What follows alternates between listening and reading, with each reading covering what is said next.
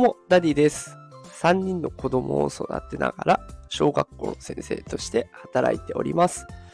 このテクラジという番組では、AI や NFT を使った子育てや副業のテクニックを毎日紹介しております。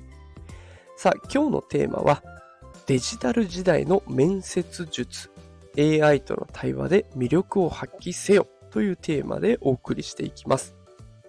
今日は AI× 面接というちょっとね変わったテーマでお送りしていきます。で、これどうしてこんなものをね放送しようかなと思ったかっていうと、一つショッキングなニュースを見つけたんです。えタイトル、そのねニュースのタイトルが、あなたが次に会う面接官は AI かもしれないと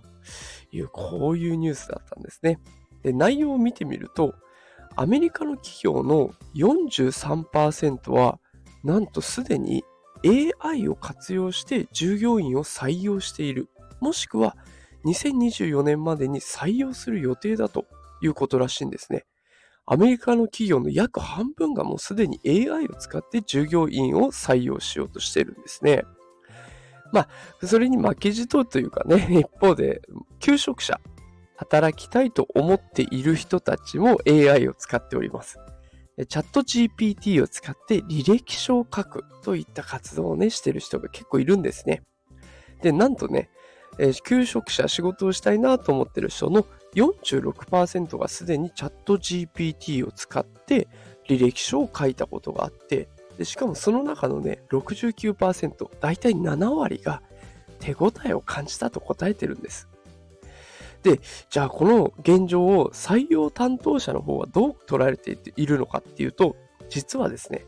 チャット GPT での応募が増えてしまったせいでね、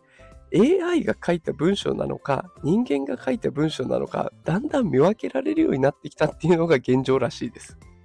で、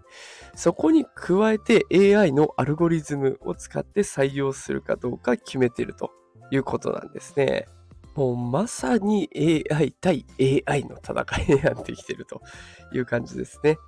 で、こうなるとですよ、お子さんの未来はもう今とは大きく違ってきます。就職活動するときって、今はこう履歴書を書いてね、で、グループ面接、個人面接、いろんなことをやって採用っていう風になりますけれども、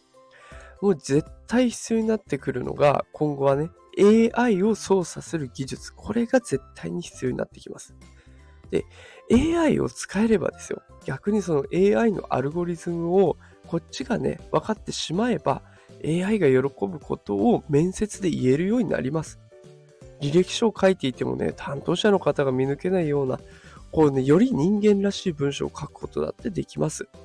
でだからやっぱり、今からお子さんがね、AI に触れておくことに絶対は、絶対に損はないと、私は思っております。だから例えば AI を使って絵を描いてみるとか、チャット GPT に質問してみるとか、ね、興味のあることから始めてみるのはいいんじゃないかなと思っております。えこの放送が子育てのヒントになったら嬉しいなと思っております。え今日も最後まで聞いてくださってありがとうございました。えこういった形で AI や NFT を使った子育てや副業のテクニックを毎日紹介しております。よければフォローしておいてください。さあ、ということで今日はこの辺で終わりにしたいと思います。働くパパ、ママを応援するダディがお送りしました。それではまた。さよなら。